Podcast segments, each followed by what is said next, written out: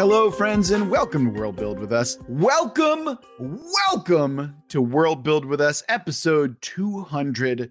Y'all thought we'd be dead by now, but no, we made it all the way to episode 200. That's absolutely right. You should know me by now. My name is Rob Hilferty. I'm here with my co hosts, Daniel Quinn and Courtney Staples. Oh boy, we we did it, y'all. This is where we start getting the big uh, venture capitalist money. This is where people mm-hmm. start giving us millions of dollars for each episode. We're going to start talking to Jordan B. Peterson. We're going to start. This is Wait, where no, we completely no. sell out. Wait, when do we go on Infowars? Yeah, we're going to be on InfoWars. Look out for us there. We're going to be getting exclusive Spotify deals and we're going to start doing video recordings of our faces in a studio. That's right. Get ready. Naked. Yeah. Daniel will be naked. Yes, absolutely. Um, Do you subscribe to my OnlyFans? Yeah, yeah, exactly. Look, hey, you were talking about looking for a patron to uh, support you in your role playing game. Daniel, it's called OnlyFans. That's how the people do it nowadays. You have your avenue. Um, uh, anyway, so yeah, on today's episode, we are celebrating 200 episodes of World Build with us by celebrating with you, the listeners, the patrons, especially. So, a bit of a weird episode today, admittedly. Daniel and I uh, have no idea what's going on, but Courtney has 10 tenets supplied to us by our patrons, by our listeners, our beloved patrons. Some of them been around for ages, uh, literally the beginning in some cases, right? But they've supplied us with tenets, and we're going to be doing a world building jam, two of them, in fact, based around the tenets that we've been supplied. And oh boy, I- I'm excited, y'all. Uh, today's a celebration. It's different. So if if this is your first episode, welcome. I'm sorry for the energy that we've got going on already, except I'm not because man, it's fun. It's it, go back and listen to some other stuff. Maybe come back. Either way, we're happy to have you. Thank you so much for joining us uh, otherwise strap in and enjoy the ride right? Let's go. Before we get into that normally what we would be doing is uh, listeners submit their prompts and then we build a world based around the prompts that we are given. Now if that sounds cool you want to go to our website worldbuildwithus.com where you can click the link follow the instructions and with a reasonable amount of time we'll be building your world. We're on twitter at let's world build soon to be exclusive on spotify that's a lie. That's a joke. Don't worry about it. Uh, of course, if you want to come join our Discord and chat with us, and uh, if you want to pick the brain of Jordan B. Peterson, let us know. That's fine too. Realistically, it's where you'll come to chat with us about all sorts of world building stuff, all that good stuff. You know how it is. And then, of course, if you are extremely generous, like our patrons, or if you just feel like you want to give us a tip, or if you want sweet, sweet patron exclusive goodies like, oh, I don't know, patron only discord and patron only episodes go to go to our patreon. Give us give us money and then you get stuff back or not. It, no worries either way. Uh, and before we get into the episode proper we have for episode 200 of course we have another announcement. We will be launching our podcast onto this is serious by the way the the spotify stuff the jordan b. Peterson stuff not serious. This announcement is actually genuinely serious we will be uploading our podcasts onto YouTube for easier consumption. And so we can finally ask people to smash the like button and subscribe. The thing that we have been trying to avoid since day one. But no, it is in fact happening. So our YouTube channel should be out by the time this episode goes live. If you hear this, uh, go ahead and swing on by, give it a listen, give it a subscribe, all that stuff if you like, or not. Uh, no sweat either way. Like I said, this is a low stakes podcast here. Anyway, enough of the shilling. Let's get it down to it. Courtney, you are our game mistress today. So you're going to roll the dice. What's the first tenant? Who's it from? And let's see what we got going on. What are we starting with? So, our first tenant uh, comes from our patron commissar Whiskers, ah, who says, "Long time." Very long time, yes, uh, who says that the worlds are aligning, allowing an extremely rare mass migration. Um, a mass migration. Okay. Mm-hmm. Mhm. I'm immediately thinking that the migration is between worlds themselves. That's where my brain kind of goes, where it's like somehow the planets are close enough where you're literally able to jump from one planet to the other. Not literally jump, but like effectively, like, They get know, really like- close. yeah, exactly. It, like dangerously close, even, right? Uh, but that that's where my brain goes. But uh, I don't know. What do y'all think?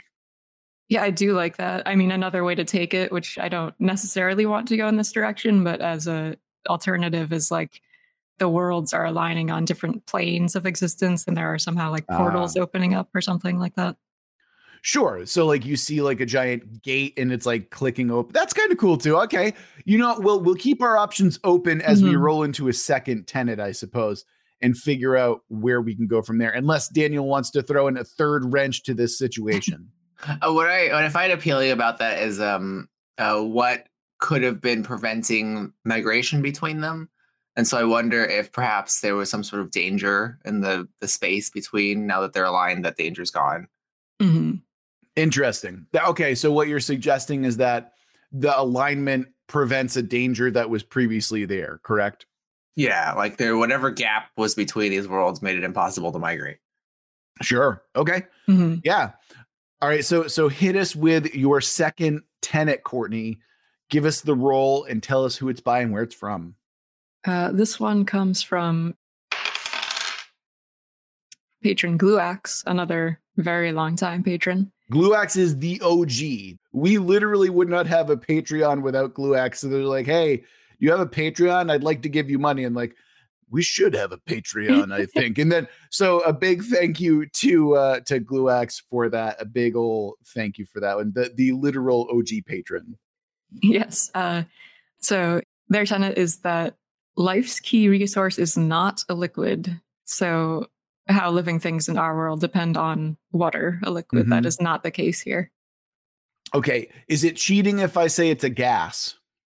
If it ends up being a liquid, yes. Damn it. what what gas did you have in mind? Some kind of a liquid. Mm, yes, yes, steam. I mean, my my thought is, um, you know, uh, uh, life forms that are not carbon based. So perhaps like a silicon based life form Mhm. that doesn't rely on water. So it's some other kind of uh, life that lives on these planets. yeah, that's certainly more in your realm, Daniel. That's that's I, I literally could not begin to fat like one, I don't know scientifically how that would function. And two, I'm not sure if I care enough to do the research to figure that out. oh, maybe maybe that's why um, it was dangerous to travel between worlds Oh. previously. Like there was something about the way that either outer space or these uh, gates between planes or whatever we end up going with that like Mhm. that resource wasn't active in that case. But when they're Hmm. all aligned, something triggers and that's why these things are able to like move between worlds because they can actually survive doing that passage. Okay. Can we take a page out of the brilliant movie by M. Night Shyamalan, Signs, and have these creatures be aquaphobic? And the thing that Mm. was in the way is, in fact, a liquid of some kind or a water Oh. of some kind. Yeah.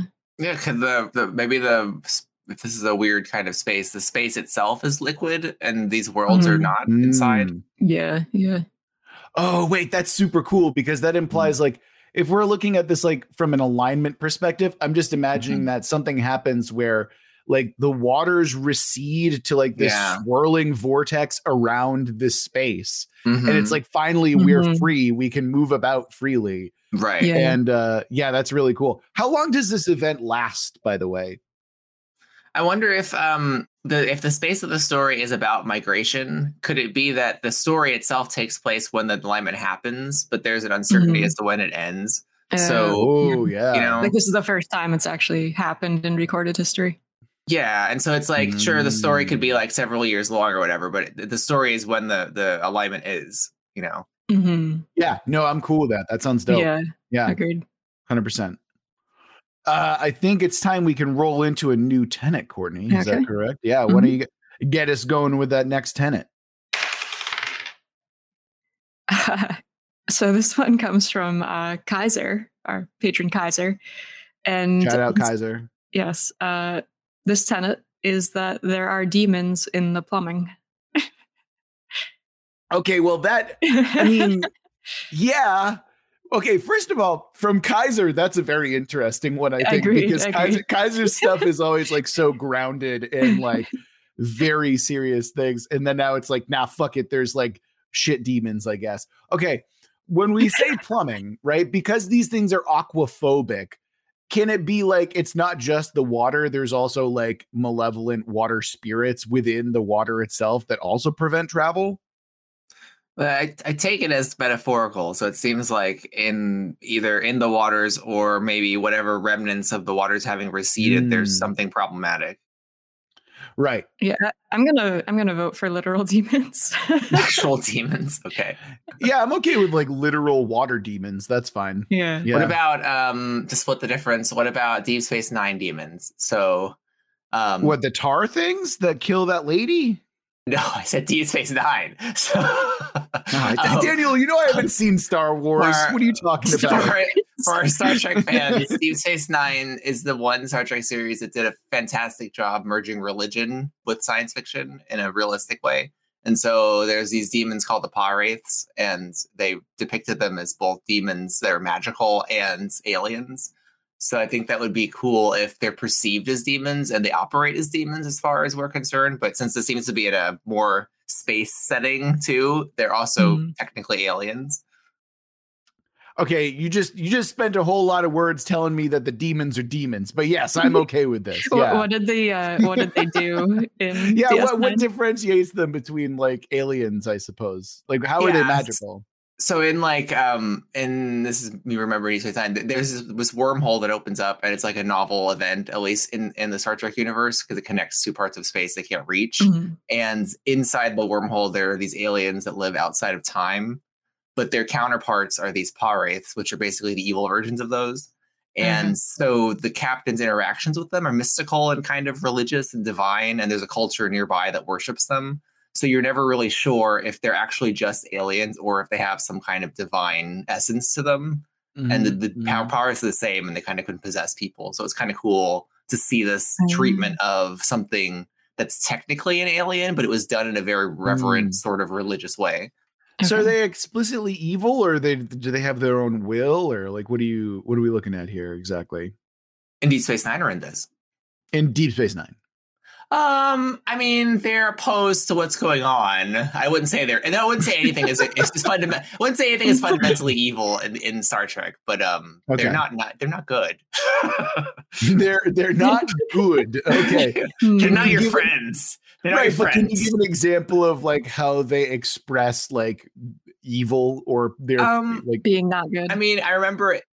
So the there's aliens in the show that are basically like Nazis, the Cardassians, and Mhm. They end up aligned with them because they possess like their leader at the end, and I so it's see. a, They're they're Mhm. they seem to be more like, and I'm trying to remember vaguely. I watched this like a long time ago. They kind of like are opportunistic as far as I can remember. I see. okay. Okay. Mhm. So maybe we can toss in some possession here. Uh Yeah. so literal Mhm. demons, metaphorical plumbing, right? We'll split the difference there. Yeah, I like that. Okay. Yeah. cool. Maybe that's like part of the danger in going into the water. Even if they had like a, a craft or something, like these demons could possess them and Right. get right. access to their civilization. I also like the idea of like this whole thing being presented in a very mystical, religious way. But when you like Oh, take yeah. a step back and look at the text, you're like, oh, this is a sci-fi book. You know, that would be kind Yeah. Yeah. Yeah. Yeah, it's it's called like the crossing, so it can be like Uh-huh. mystical and like oh, it's like a literal, you know, like all that stuff that yeah, that yeah. mixed metaphor nonsense. Okay, yeah, I'm Mhm. down with this. Uh, all right, so what is? I, I suppose we keep it rolling. What's the next tenet that we can move on to? Yeah. Oh, uh, another one from Kaiser, actually. Oh, okay. Uh, the setting is based on a possessed warship. On a possessed warship. Warship. Yep. Okay, okay. So obviously, uh, to me anyway, this suggests that the voyage is being done by a warship, and it's being possessed as it goes through. Actually, what what do y'all think? I'll I'll stop there. But like the journey itself, the crossing itself, is on a warship of some kind. That was my thought too. Yeah. Yeah. And like the demons are encroaching. Mm-hmm. Mhm. So we've got like suddenly we have a very claustrophobic uh Mhm. setting where it's like, oh no, it's like Das Boot, but you know, with water demons, I suppose, and also with sci-fi. Okay, yeah, because because warship suggests like, okay, it's a spaceship, right? That's that's what I'm thinking. Yeah, I mean, uh, definitely like a, a but worship also suggests perhaps um, this migration is happening, and there might be an opportunity for some faction to overcome some other. Mm, Mm, know? yeah, True, true, true, true. Maybe they've been waiting to take ground. You know, Oh, can you imagine? I I mean, uh, I know that we had it in our heads that like, or someone suggested that this is the first crossing, but can you imagine a war that has to be put on hold and the Mhm. grudges that maintain yeah. like and they're like all right the the the portals finally open up we can finally re-engage with the enemy Mm. 25 years later or something Yeah. like in like where, where you're so pissed about it you know It could be like a going back to like the mystical religious thing. It could have happened like hundreds, if not thousands of years ago, and it's just been like written down in a holy text that Mhm. you know there's this ongoing war, and as soon as the, Ah. the gates open, we need to Yes. continue our our holy war against this other culture, even though they haven't had any exposure to them for Right. however many years. So the Oh, last great. crossing was the last crossing was so long ago that like history basically forgot that it existed. Is that what you're suggesting here? And so it's that been it's that is presented in such like a mystical way. Like there's nothing concrete about the Mm. the jihad. the time. It's just it's like reading um Genesis, like the Mhm. book of Genesis and how Mhm. things are people are living for like 900 years. There's no sense of like scale really time wise. Ah, okay. Yeah, I like that. okay. It's, it's it seems like an endless holy jihad. Like it- it's kind of Dune-esque, yeah. where it's like there's a there's a continual war between whatever these cultures are in this floating like sea. And Mm. when there's an opportunity to cross the sea, that's when you continue the war. Oh, Mhm. and those demons suddenly become a little bit less physical or a little bit less literal when it's like if we have a jihad here, if we have a crusade here, then it's like the demons are in fact just the other culture who live. Oh, it's it's like yeah, it's like they're they're living in the water. It's like, oh, the water is evil to us, you know, like that's the easy thing if we wanted to do it that way. But I find that somewhat distasteful for some reason. I like the notion that, you know, if the story we zeroed in the story to take place during a migration, it sounds like we can zero in further to be on this warship that's been launched because of the migration. And it also seems to be the case that during the crossing, someone or some class of people are possessed by the demons. And so their their mm. maybe their motivations are altered. Like I imagine the culture has a goal of, of taking extra ground between worlds, right? From the other culture because the war Right, is on right. but maybe the demons have their own intentions, you know, and so they're like the Pah-wraiths. They've taken some um, some bodies to also fuck up that whole Mm. situation for their own goals. Mm. yeah. Like so there that. might be like a third party involved here and, and like Right. the demons might be that third party is what you're Mhm. suggesting Mhm, mhm. okay okay that sounds cool very cool. uh yeah all right so so let's get i think we're on our last tenant is that Yeah, correct courtney yeah. So Number hit us with the last tenant and then we can kind of recap and then reconvene Uh, this is another one from Gluax, and that Mm. is all fluids are non-Newtonian fluids. what the fuck Di- gulags what does that daniel what does that mean you're our chief Oh. science officer here what is the what the Let's fuck does that mean So Newtonian physics would seem to suggest old physics. Let me just double check. Um, as opposed to like so classical physics as opposed to like quantum mechanics. But let me just you know, I'm not a physicist, so let me just Google this real quick.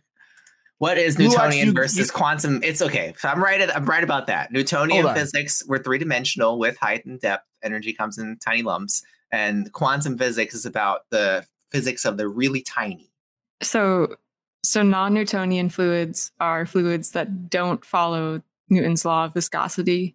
So, Basically, variable viscosity dependent on stress. gluax you did not give us a tenant you gave us homework This is- that's that is interesting. Hold on, let's see what It because it, might it might apply to our liquid space if we take. Let me look at let's look at this Oh. non-Newtonian fluid. Um, viscosity can change therefore either oh to be more liquid or more solid. So okay, so we could we could play with this. We could say, and I'm Mhm. not going to read the rest of this wiki article because it's for physicists, but maybe maybe this is the composition of the space that we're in. They think again. I can make a Star Trek reference. Think of uh, fluidic space with the um, forget what they're called. They're they're an alien that has a that they're worse than the Borg and they have a number designation. They're like the worst, most powerful alien species in all of Star Trek. So maybe the spa- the liquid space. Oh, you're talking in- about the floomps, right? that would be D and D, but but No, no, no, no. Similar. that- that's that's flump. I no, we're Oh, talking flump. about the, What's the floomp? floomps. Yeah, the I don't know what floomps. that They're, they're they're they're the evil race that you're talking about. I'm 100 percent sure about that. Hmm. It's Star Trek. I'm Trek. also 100 percent fucking with you, Daniel. Don't Okay, take me 'cause I have a- anyway, the, these the aliens in in this in the in Star Trek that are in this fluidic space, like they're able to travel insane distances because they use it. It's like a special kind of space. It's not like ours.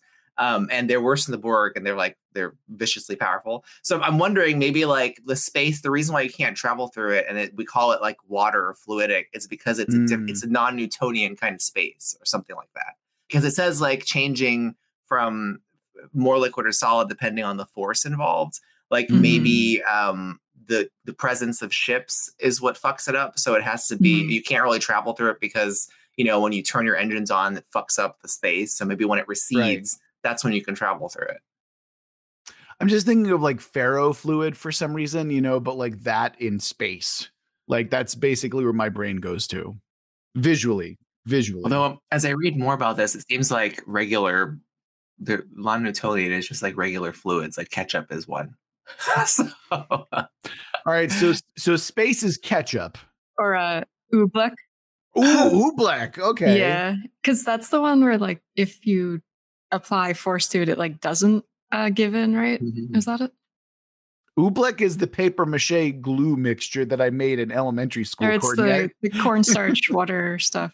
I mean, we can take this in the spirit of the thing, right? So if we're taking it in the spirit Sure. of ketchup, ketchup is as in the wiki article. The next, the next sentence, right, in that wiki article that you looked up, Courtney, it says ketchup, for example, becomes runnier when shaken and is thus a non-Newtonian fluid, right? So the, the Hmm. essence of this is that when you do stuff to the liquid, it takes a different shape, right?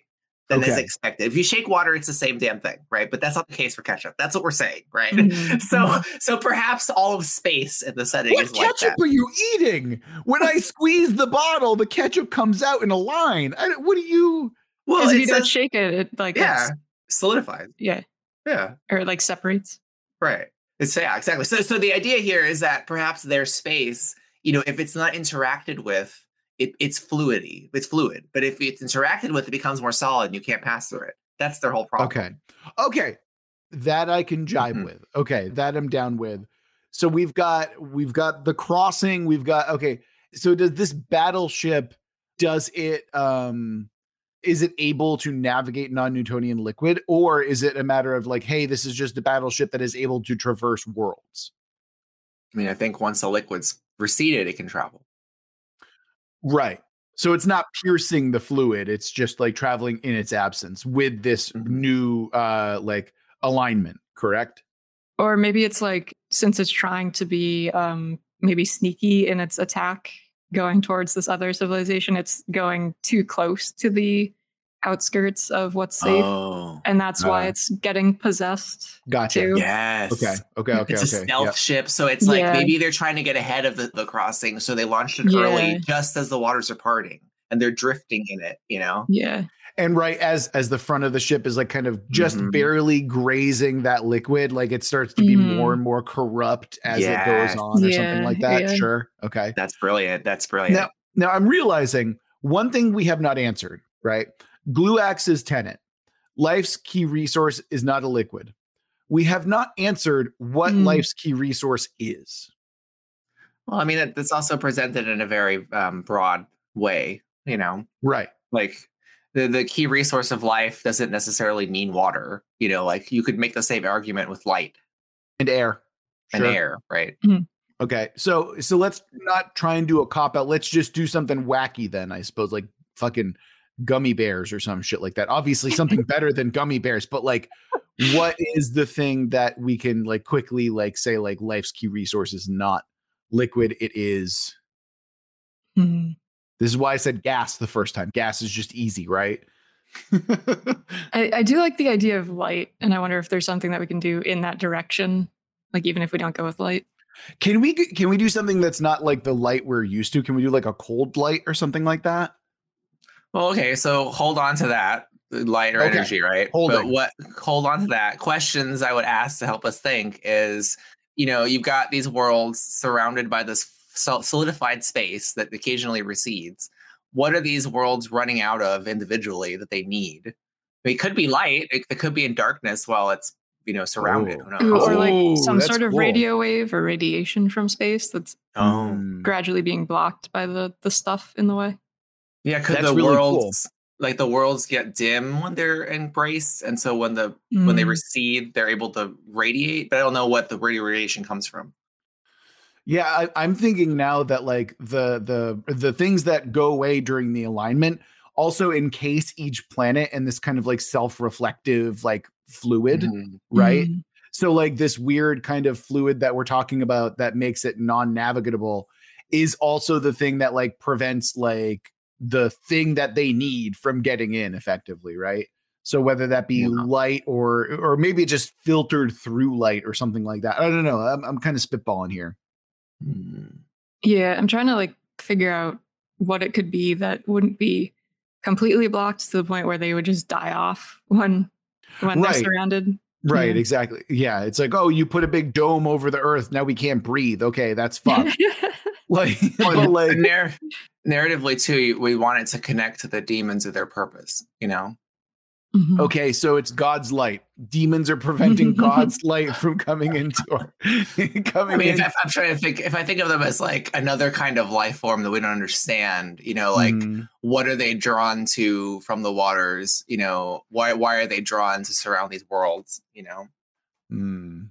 Maybe they're drawn to the heat of the worlds, Mhm. like because space is so cold, so they're they kind of flock to the worlds like um like bugs would go to light, like moths flying to light. That's actually really cool. And so, like, the migration is actually just this kind of non Newtonian liquid being like, all right, let the thing breathe so it can reabsorb the heat. And then, okay, it Mhm. goes right back into it because it's like, okay, they've starved themselves for too long. You know, Okay.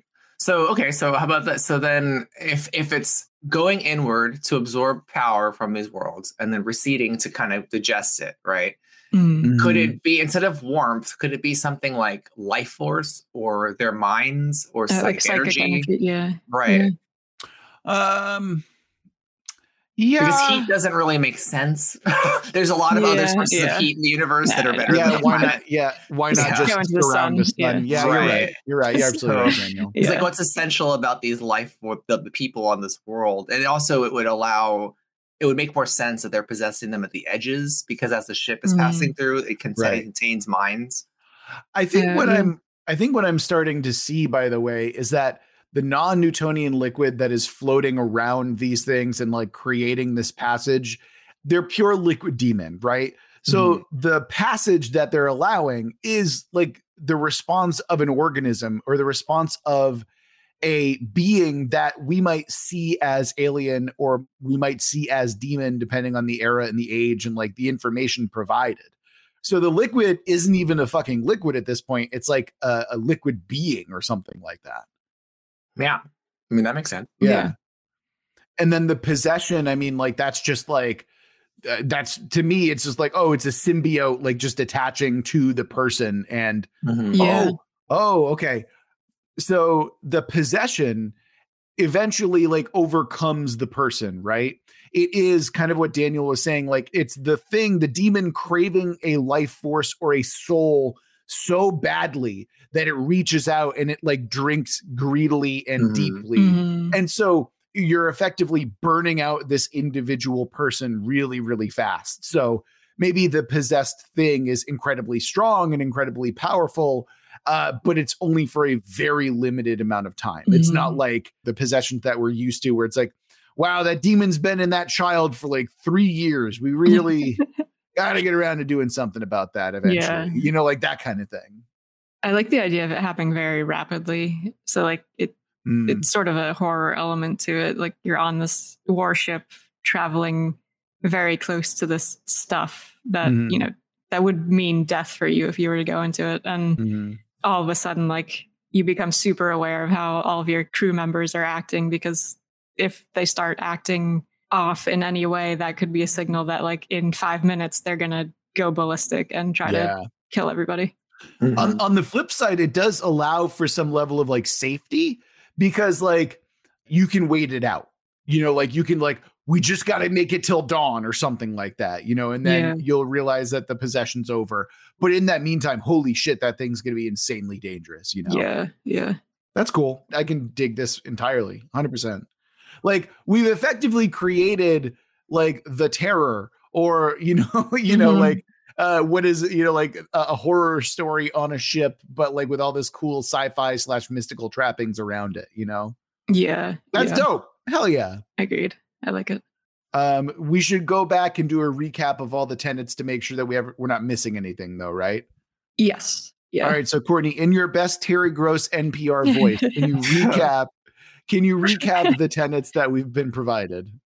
Sure. Uh, so the first tenet that we had, which was from Commissar Whiskers, is that the worlds are aligning, allowing an extremely rare mass migration, and I feel like we've definitely uh, Yeah, dealt with that pretty well. absolutely. It's Yeah. it's not just a migration; it's also a fucking battle as well. So yeah, that I'm down Mhm. with that. Yeah, And uh, the second one came from patron Gluax, uh, who said that life's key resource is not a liquid. So, unlike how living things in our world depend on water, that is not the case here.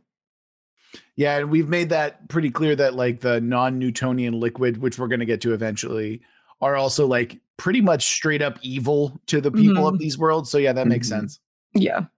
And then uh, third one from Kaiser, there are demons in the plumbing. We've definitely done that. Yep. Hundred Literal percent. demons in the plumbing of space. Yes, that's correct. and then the fourth one, also from Kaiser, the setting is based on a possessed warship. yep. Yeah. Again, we we that that helped narrow the narrative quite a bit, and I, I appreciate that. Actually, yeah, I like how that worked out. Um, and then the last one, again from Gluax, all fluids are non-Newtonian fluids. Yeah, again, uh, we we did we definitely nailed that one. Uh, I think. Yeah, Um, once we learned what non-Newtonian fluids Yeah. are. once we took a physics course, yeah, it was fine. Oh, we, we took some interpretation because we didn't do all fluids, but I think like that Right. would just be kind of tedious. So yeah, be- yeah, I hear Yeah. yeah. Yeah. All right, so we've got more prompts, more tenants, and more patrons to shout out. So let's roll right into our next setting. Uh, literally roll. So Courtney, what Okay. what is the roll that we've got here? All right. Uh, again, starting with Commissar Whiskers. Wow. All right. Yeah. They're saying that people try to communicate with plants, believing it will improve their growth. Instead, the noise just annoys them. The people or the plants? I'm assuming they mean the plants. I think it means the plants. That's what I would assume. okay. Well, that that's actually very fun. Uh, I'm not sure how we're going to integrate that, but um, yeah. sure. It's a That, that's tough one to start with. Yeah. I agree.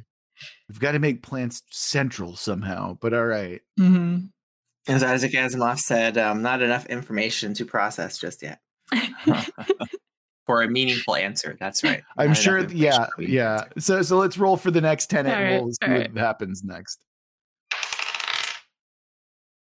Uh, this one comes from patron Diplomacy Raptor, who says that one of the moons is the skull of a dead god with a singular giant sapphire eye remaining. The rest of his fossilized remains orbit the planet as a ring system around the planet. It's pretty metal. That's pretty metal. That's Yeah. pretty metal. You got like spinal cord around the planet. It's pretty cool. Sure. So we've got a moon. It's got a big sapphire in it. Um, eventually, corporations are going to go up there and mine the fuck out of the moon for that giant gem. I'll tell you that right now. um, but okay, so this to me reeks of like a fantasy setting as well, because you've got druids who are like speaking to plants, and the plants are just like, God, fuck off, Dave. I don't, I don't, I don't care. I love that. Yeah. it's it's also got like it's also got of a Terry Pratchett vibe right now, just Yeah. because I'm thinking like, okay, we think that's a giant sapphire. That is in fact just a giant monocle.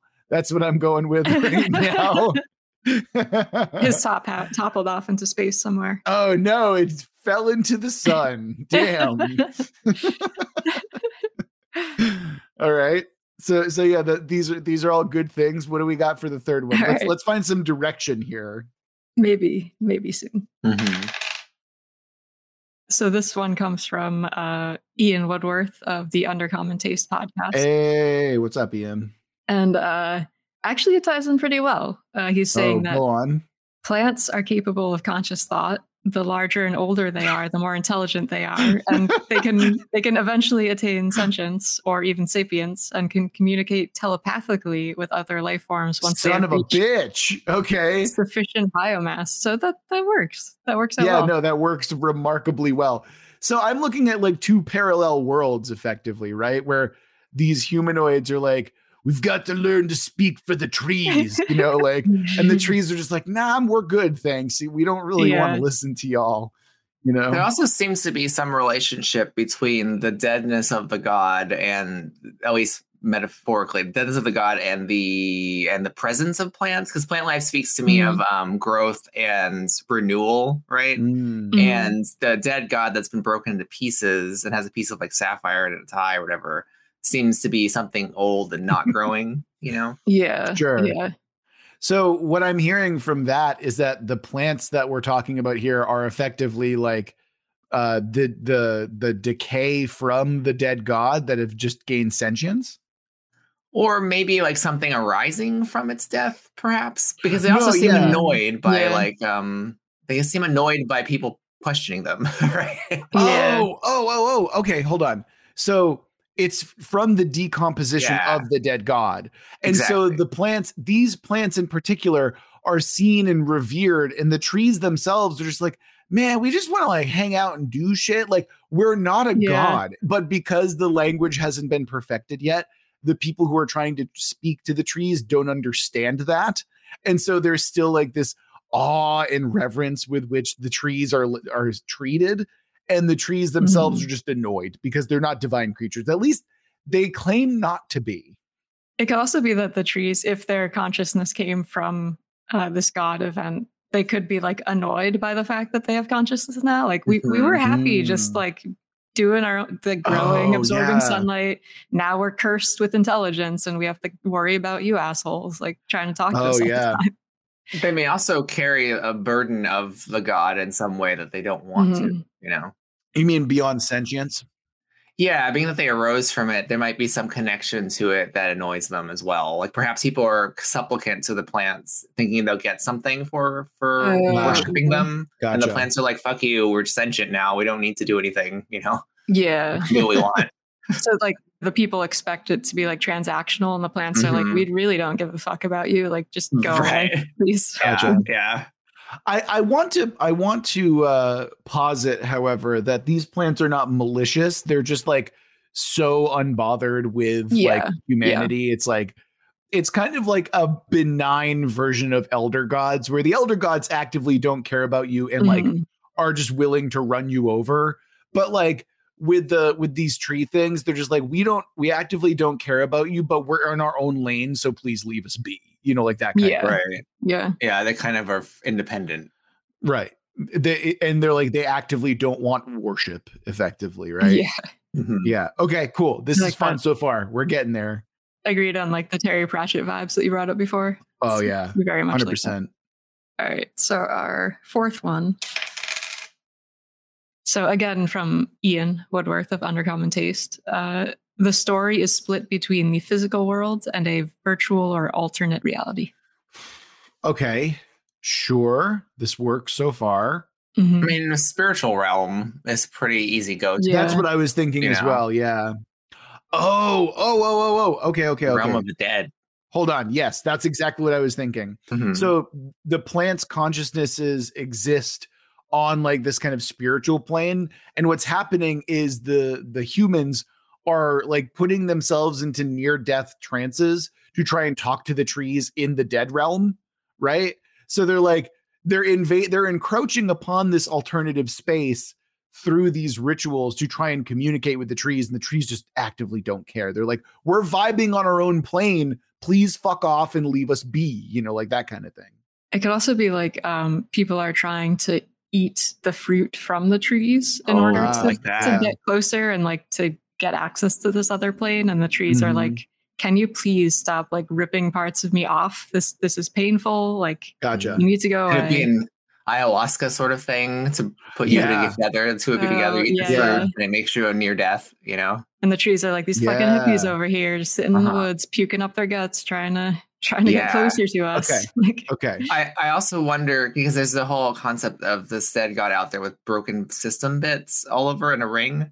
And I Mhm. wonder if like there's uh, that space can be traversed it, through the spiritual realm, you know, that dead space. Like so Mhm. by eating the fruit and going to kind of near death psychic land, you end up in this like domain of the dead, which is the remnants of the god's body in the ring, where you're exploring both, you know, the, where the plants live in the divine level and also where this Mhm. god's like psychic resonance is. So it's like astral projection to the extreme, is what you're suggesting. I, I just Okay. kind of bring in the I, I like the the vision of this broken ring of the god's parts, and it would be cool if you Mhm. could explore it. But obviously, you can't explore it physically because it's in space. But maybe you could explore it astrally. You know, Ah, okay. Yeah. So like you you do this like ceremony, you eat the the fruit or the tea or whatever you've prepared, and like all of a sudden you can maybe even like see the actual god as it would look if it go wasn't there. decayed. Yeah. yeah, yeah, Oh, you see the you see the remnant soul of the god in this astral world, right? And he's just Mhm. like floating above the horizon of this world.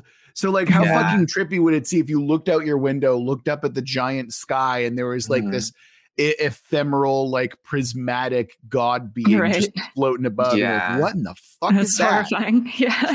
yeah, a little bit. Well, I mean, I can I can see adventures arising because if you have a dead god, right, th- th- and its power has been distributed sort of through these plants that are coming to be, I can see Mhm. someone thinking, well, perhaps I can, you know, assume the mantle of this god, so I'll eat the fruit, be Uh, transferred to the realm Mm. of the broken god, approach the skull, take the sapphire's power, and make myself a god. You know, that could be a whole story. Mm. Yeah. That's cool. I'm also thinking now of like combat taking part within this kind of astral realm and like how every everything has like a tracer and everything looks like it's on Mhm. fire a little bit, you know, Yeah. like the kind of wavy effect. Mhm. And so when you're in this kind of divine realm or this astral realm, you know, you look at each other and you're like, "Oh, you look like you really are." And it's like a decayed husk of a person or like a Yeah. paragon of a person and you know, it's like a reflection of their inner being and stuff like that. And also, again, I love that the trees are just like, God, fuck off, Dave. I don't care. Like, yes, I see that you're a beautiful paragon. Yes, I get it. I do, I do not care. Please go. Please leave Yeah. me alone. I just want to chill with the birds, um, Yeah. absorb sunlight. That's Hey, it. hey, Dave, you know who's not fucking annoying? These chill ass birds over here, right? Why do you think I let them nestle within me and like create nests? They're cool. All right, let's roll the last tenant and see what we got going because this has been a fucking hoot and a half over here. It's been fun. Yeah. Uh, so our last one again comes from Diplomacy Raptor. This, I think, basically serves as a twist uh, because Okay. Saying uh, there are dwarves who use obsidian surfboards to surf on lava, and their culture takes major cues from Polynesian culture. I mean, okay, yeah. I mean that Terry Terry Pratchett vibes still maintain Yeah. 100. percent You know. Yeah, big time. Um, I wonder if like are the dwarves in the astral plane as well? Maybe they're only in the astral plane. They're surfing the astral sea. Yes, Yes. obviously. Of lava, yes. They- yeah, they- exactly. I feel like they are maintainers of the dead realm of the god in some way. Mhm. They live out there. Can instead of instead of lava, can it just be sap from the tree?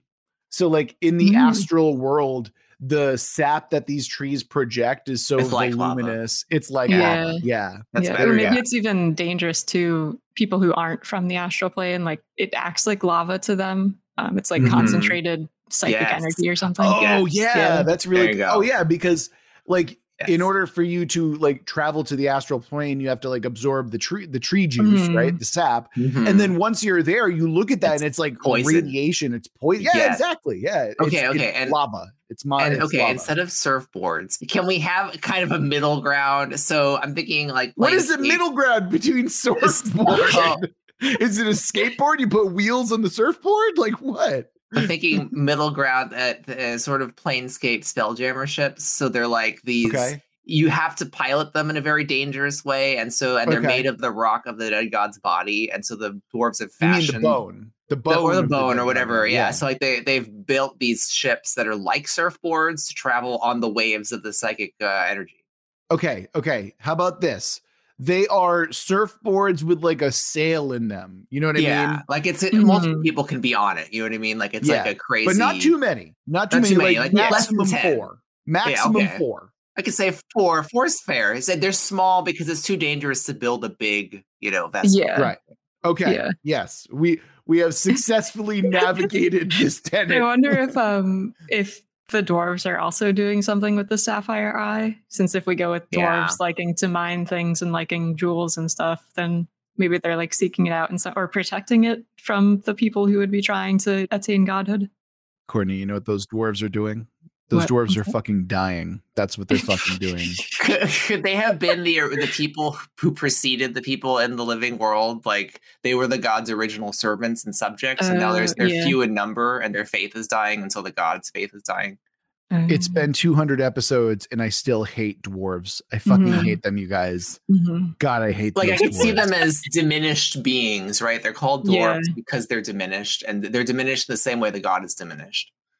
Yeah, no, that makes sense. I, I, Mhm. oh, oh, oh, oh. These are purely astral beings, correct? Right. Yeah. yeah. Okay. So can we say that they were once giants and they've literally been diminished as Yes. their Mhm. dead god Mhm. has been decaying? Yeah. Yeah. Yes. Perfect. Okay, cool. Mhm. There we go. We we did it.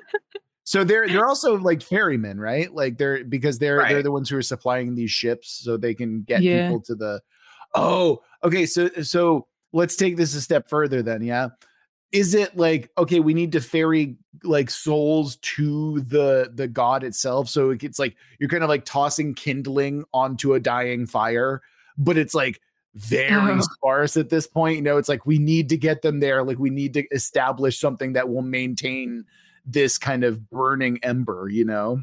Well, I, I I think that feeds back to the concept, especially in Planescape, of a god's power deriving from the faith of its believers. And so, if you have a bunch of people whose minds are essentially transported to the astral realm, and they're Mhm. trying to capture these minds and bring them back to the Sapphire Eye to to throw them in or whatever, you're essentially throwing in the person's faith or belief because it's their mind, right?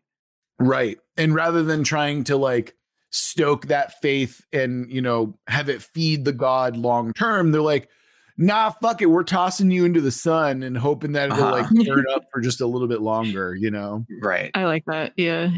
And it also, I don't know, I like the just the vibe of like people venturing onto the astral plane, expecting like a great like religious experience. And when they get there, the trees are like, Jesus Christ, please go away. and the dwarves are like, hey, come with me. Let me just fucking toss you into the. I like the idea that they're literally like, come, dear pilgrim, Yeah. here.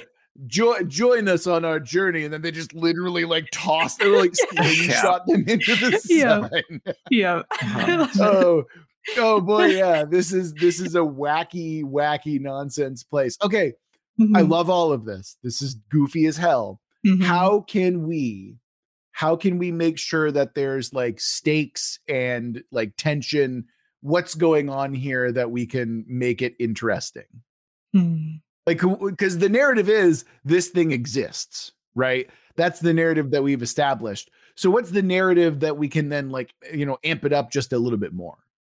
Well, I had suggested um someone trying to bring that god back, but to Oh, yeah. his power, you know. Okay. Yeah, Mhm. no, I'm So down that would that. be Absolutely. it would be opposed to both the dwarves' aims and the trees, you know. Hmm.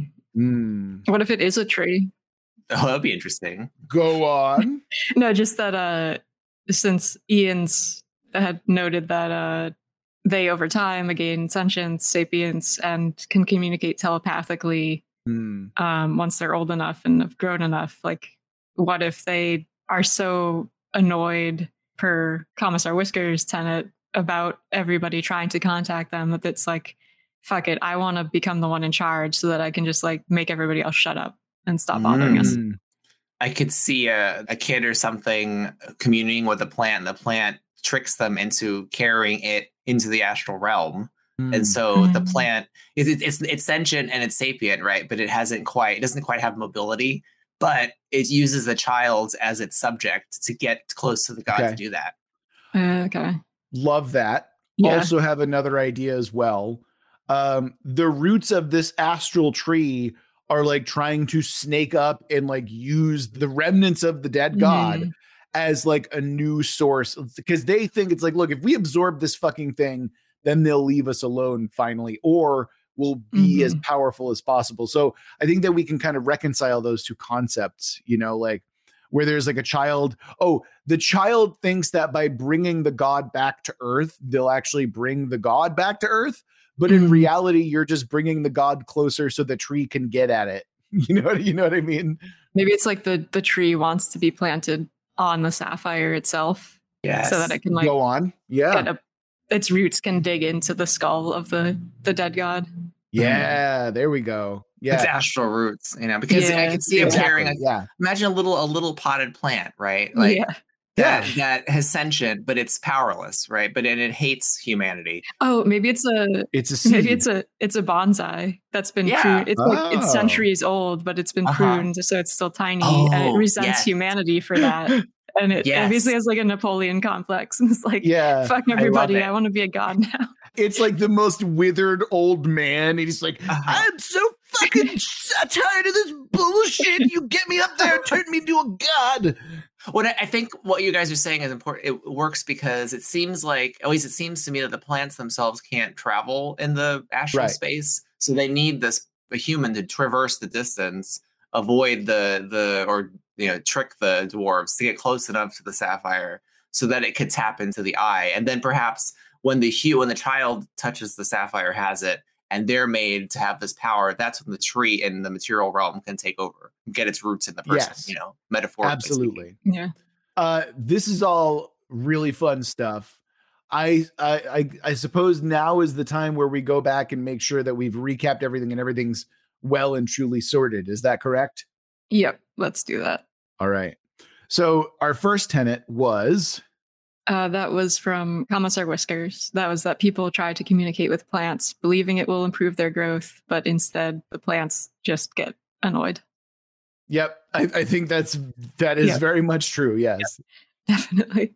Um, the second one was from uh, Diplomacy Raptor, and that is that one of the moons is the skull of a dead god with a single giant sapphire eye remaining, and then the rest of his fossilized remains orbit the planet as a ring system around the planet.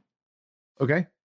I'm still convinced that the sapphire is like a contact lens or you know, like something or a monocle, whatever you want. you Mhm, know. mhm.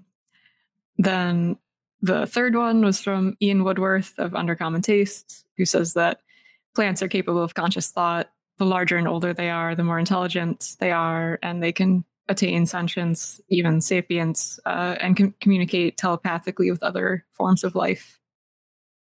I feel like we've definitely covered that. Um, yeah, One thing that I think might be an interesting distinction to make, though, is that the trees only have sentience on that astral realm. Does that make sense to y'all? Or maybe like they can only communicate on the astral Right. realm. something. Yeah. That's that's what I mean. Yeah. Mhm. Because that would that would kind of tie into what Daniel was saying about the need for agency and the need for yeah. You know, like, oh, we can't move on our own. And that's because in the physical realm, we're not really capable of, you know, expressing our agency and expressing our needs and desires, right? Mhm. It's only in the astral realm where the tree can talk to people and be like, oh, thank God. Okay, you're here. Great he- hero, I guess. Sure. you know, like, like that kind of thing. Mhm. Yeah. So basically, you know, telepathic communication is through that space. Correct. Yeah. Yeah. Yeah. And then that also ties into the fourth tenet that we had that was also from Ian uh, that the story split between the physical world and a virtual or alternate reality. And we have the astral plane for that. Mm. That was pretty solid. Yeah. No, that makes total sense. 100%. percent Mhm, Yeah. mhm. And then uh, the last one, which was from Diplomacy Raptor again, uh, they're dwarves who use obsidian surfboards to surf on lava, and their culture is uh, related to Polynesian culture, which I guess we didn't get into the Polynesian uh, culture very much, but Yeah. I don't think we really need to. I want to reduce. Polynesian culture to surfing. Yeah, yeah, exactly. Like I- I'd rather not be reductive in that way. So Yeah. I think all the other stuff makes sense. Look, we kept them dwarves. We kept the goddamn surfboards. Like we made it astral lava. So like let's not be Uh. reductive let's not try and do that so Mhm. i think that overall yes this makes sense like and Okay. somehow we made dwarves on surfboards and lava work somehow. somehow. so yeah i think it makes sense you know Mhm. the the fact that they're uh diminutive uh giants also is a little funny the fact that they're still Hmm. beholden to this dead god is still kind of Yeah. interesting that like they that they Yeah. lie to people that just take them over and throw them into Yeah. the, the yeah yeah yeah, yeah get on the slingshot yeah yeah, They're yeah. like Yeah. secretly, they're outwardly very friendly and fun, but inwardly like grumpy bastards. You know? Yes, Like yeah. classic dwarf. Yeah, exactly. Yeah, that that totally works for me. I'm down with this. Well, oh man, I, I think that we've we've satisfied all elements of all of this, right? Like, Mhm. Mhm. uh, and again, this has been an absolute blast to be able to work through the tenets provided by you to see how they all kind of come together. Again, these tenets were provided by our patrons randomly, so none of them knew uh, what the other tenets were going Yeah. to be. And we rolled randomly, which added more to the chaos factor. And oh boy, yeah, things sure have worked themselves out in a very interesting way Mhm. Mhm. um yeah so a big thank you to all of our patrons and to you guys to all of our listeners as well it's not just about the patrons it's about the listeners you guys for keeping us going for providing great feedback for providing great prompts for helping us do this uh, all along and for just being here for the ride you know? Uh 200 episodes. I i was certain that i wasn't going to get past six and who knew that 194 episodes after that we would not only have 200 episodes but a bunch of great patrons listeners and you know Mhm. my amazing co-hosts as well. Um so a big thank you from me uh for listening and for sticking with us all this time Yeah, and thank you for everybody who's ever, you know, submitted a prompt. It's always really fun to to see what ideas you all come up with and then to see uh, how we take it in probably the opposite direction of what you had. So uh, but not keep always Yeah, right yeah, not, not, yeah, sometimes always uh, so yeah, please keep uh, you know submitting uh, worlds that you'd like to see built, and yeah, looking forward to another uh, 200 episodes, maybe. yeah I, I- oh man d- shut shut up courtney shut 200 more episodes that's like what another four years Yeah. Good lord Mhm. If I had to say something, I would say you're welcome for Aphidel. and I'm, I'm here as, as long as you want. I can make more of that. You know? oh man the the most the most daniel thing you're welcome fuckers and then like out of here just like drops the mic uh all right uh we're gonna call it there thank you all so much for listening remember if you want us to get back to our usual schedule and you know start building your worlds go to our website. You know how it is. You know fuck the regular exit. You know how this works. It's been 200 episodes. Guys we love you tremendously. We love you very much. Thank you so much for your continued support. And we're going to get through this together until next week